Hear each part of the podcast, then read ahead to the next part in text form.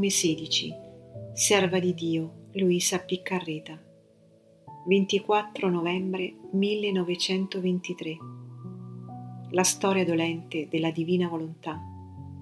Come la Vergine, per l'opera della redenzione, fece suoi tutti gli atti della divina volontà e preparò il cibo ai suoi figli.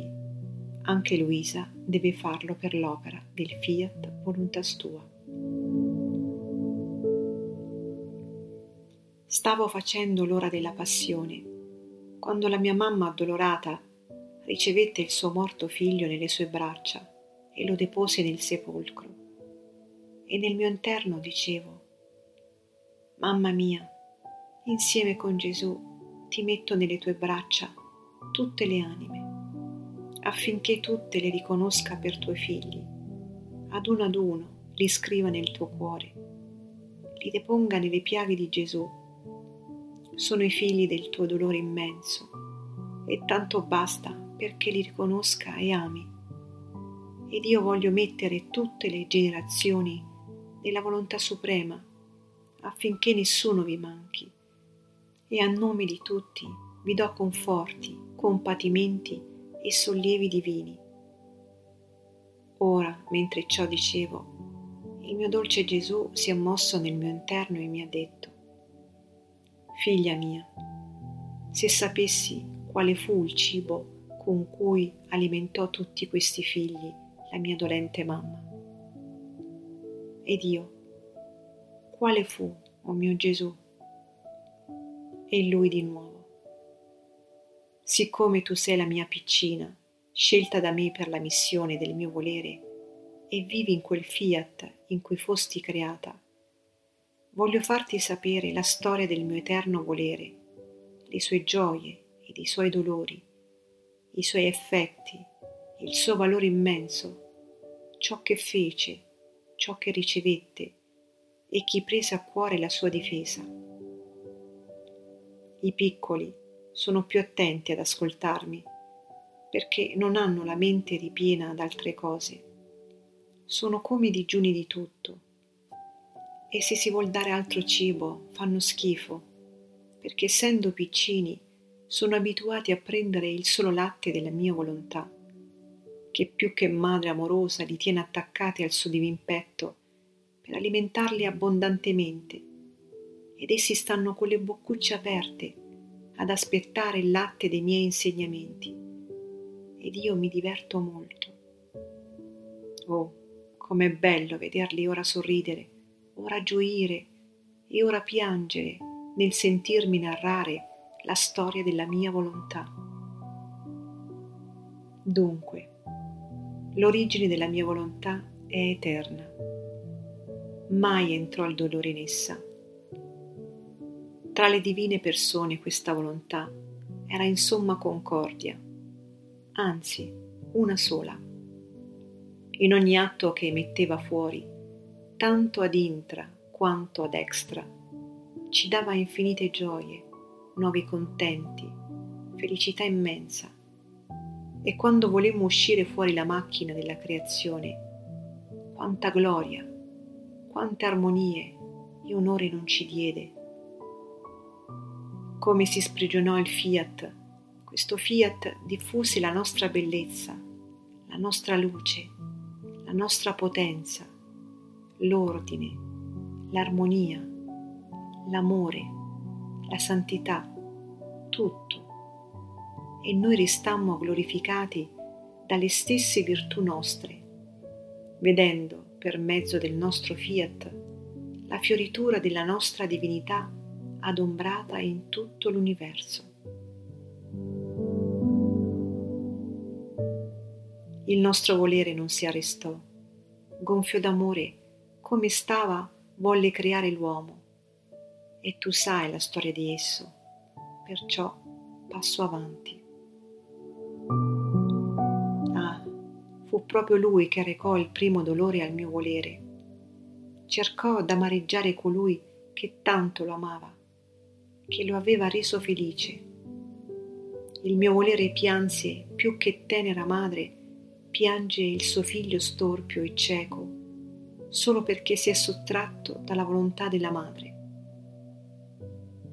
Il mio volere voleva essere il primo agente nell'uomo, non per altro che per dargli nuove sorprese d'amore, di gioie, di felicità, di luce, di ricchezze.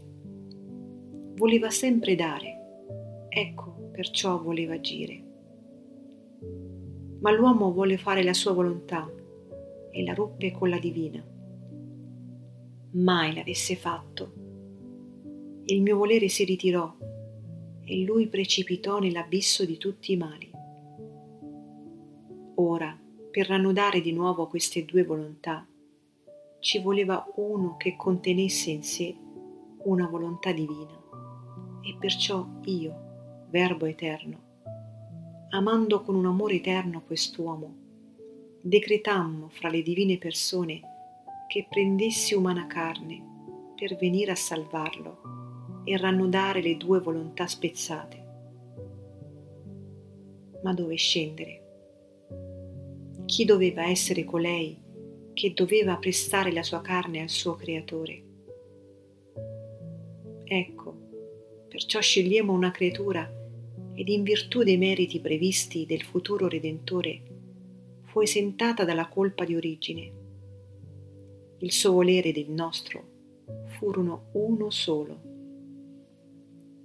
Fu questa celeste creatura che comprese la storia della nostra volontà noi come a piccina tutto le narrammo. Il dolore del nostro volere e come l'uomo ingrato, con lo spezzare la sua volontà con la nostra, aveva ristretto il nostro volere nella cerchia divina, come inceppandolo nei suoi disegni, impedendo che potesse comunicargli i suoi beni e lo scopo per cui era stato creato.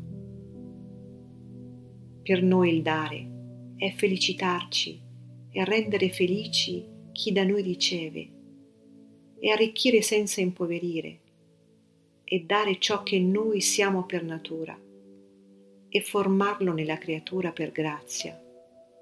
È uscire da noi per dare ciò che possediamo. Col dare il nostro amore si sfoga, il nostro volere fa festa se non dovevamo dare, a che pro formare la creazione? Sicché solo il non poter dare ai nostri figli, alle nostre care immagini, era come un lutto per la nostra suprema volontà.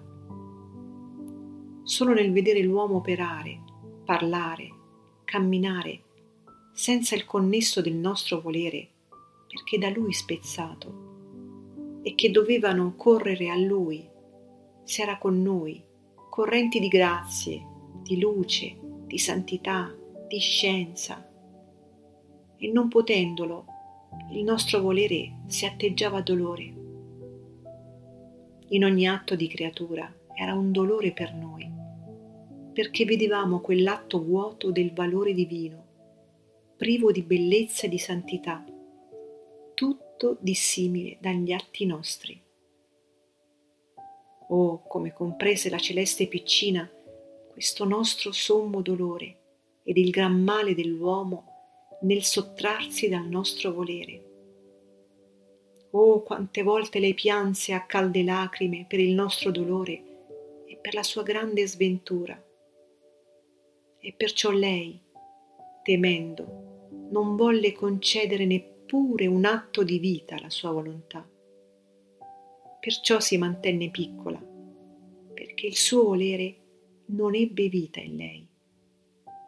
E come poteva farsi grande? Ma ciò che non fece essa, fece il nostro volere.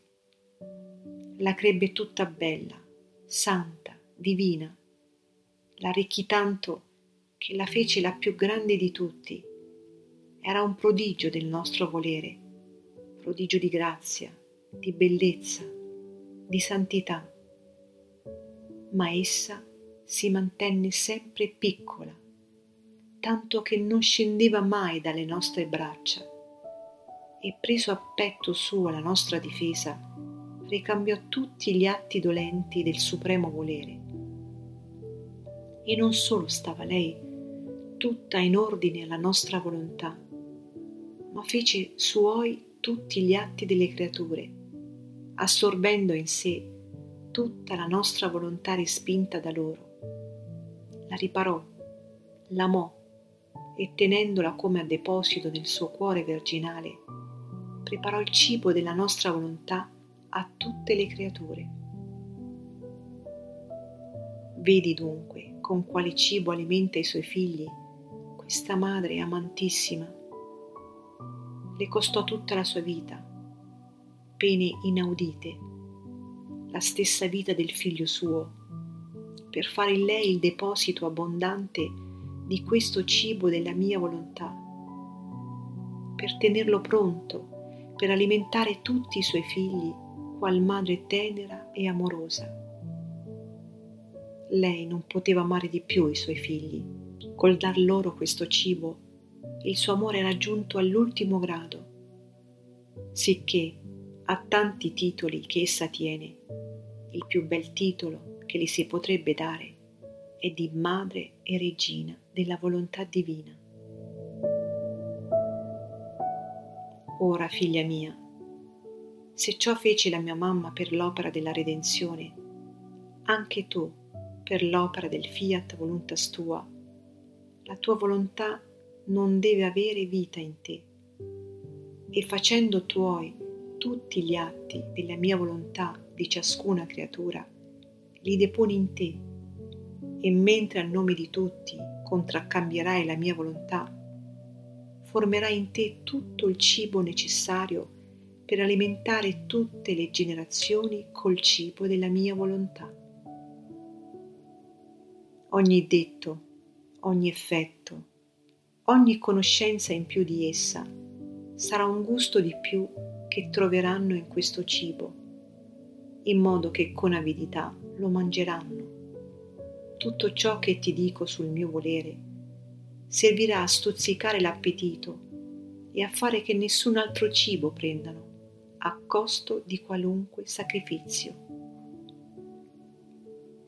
Se si dicesse che un cibo è buono, restituisce le forze, sana gli infermi, contiene tutti i gusti, anzi dà la vita, l'abbellisce, la felicita, chi non farebbe qualunque sacrificio per prendere questo cibo?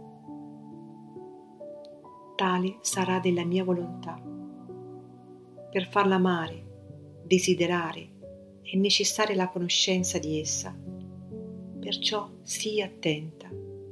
Ricevi in te questo deposito del mio volere, affinché, qual seconda madre, prepari il cibo ai nostri figli. Così imiterai la mia mamma ti costerà anche a te, ma rispetto della mia volontà, qualunque sacrificio ti sembrerà nulla. Falla da piccina, non scenderei mai dalle mie braccia ed io continuerò a narrarti la storia della mia volontà.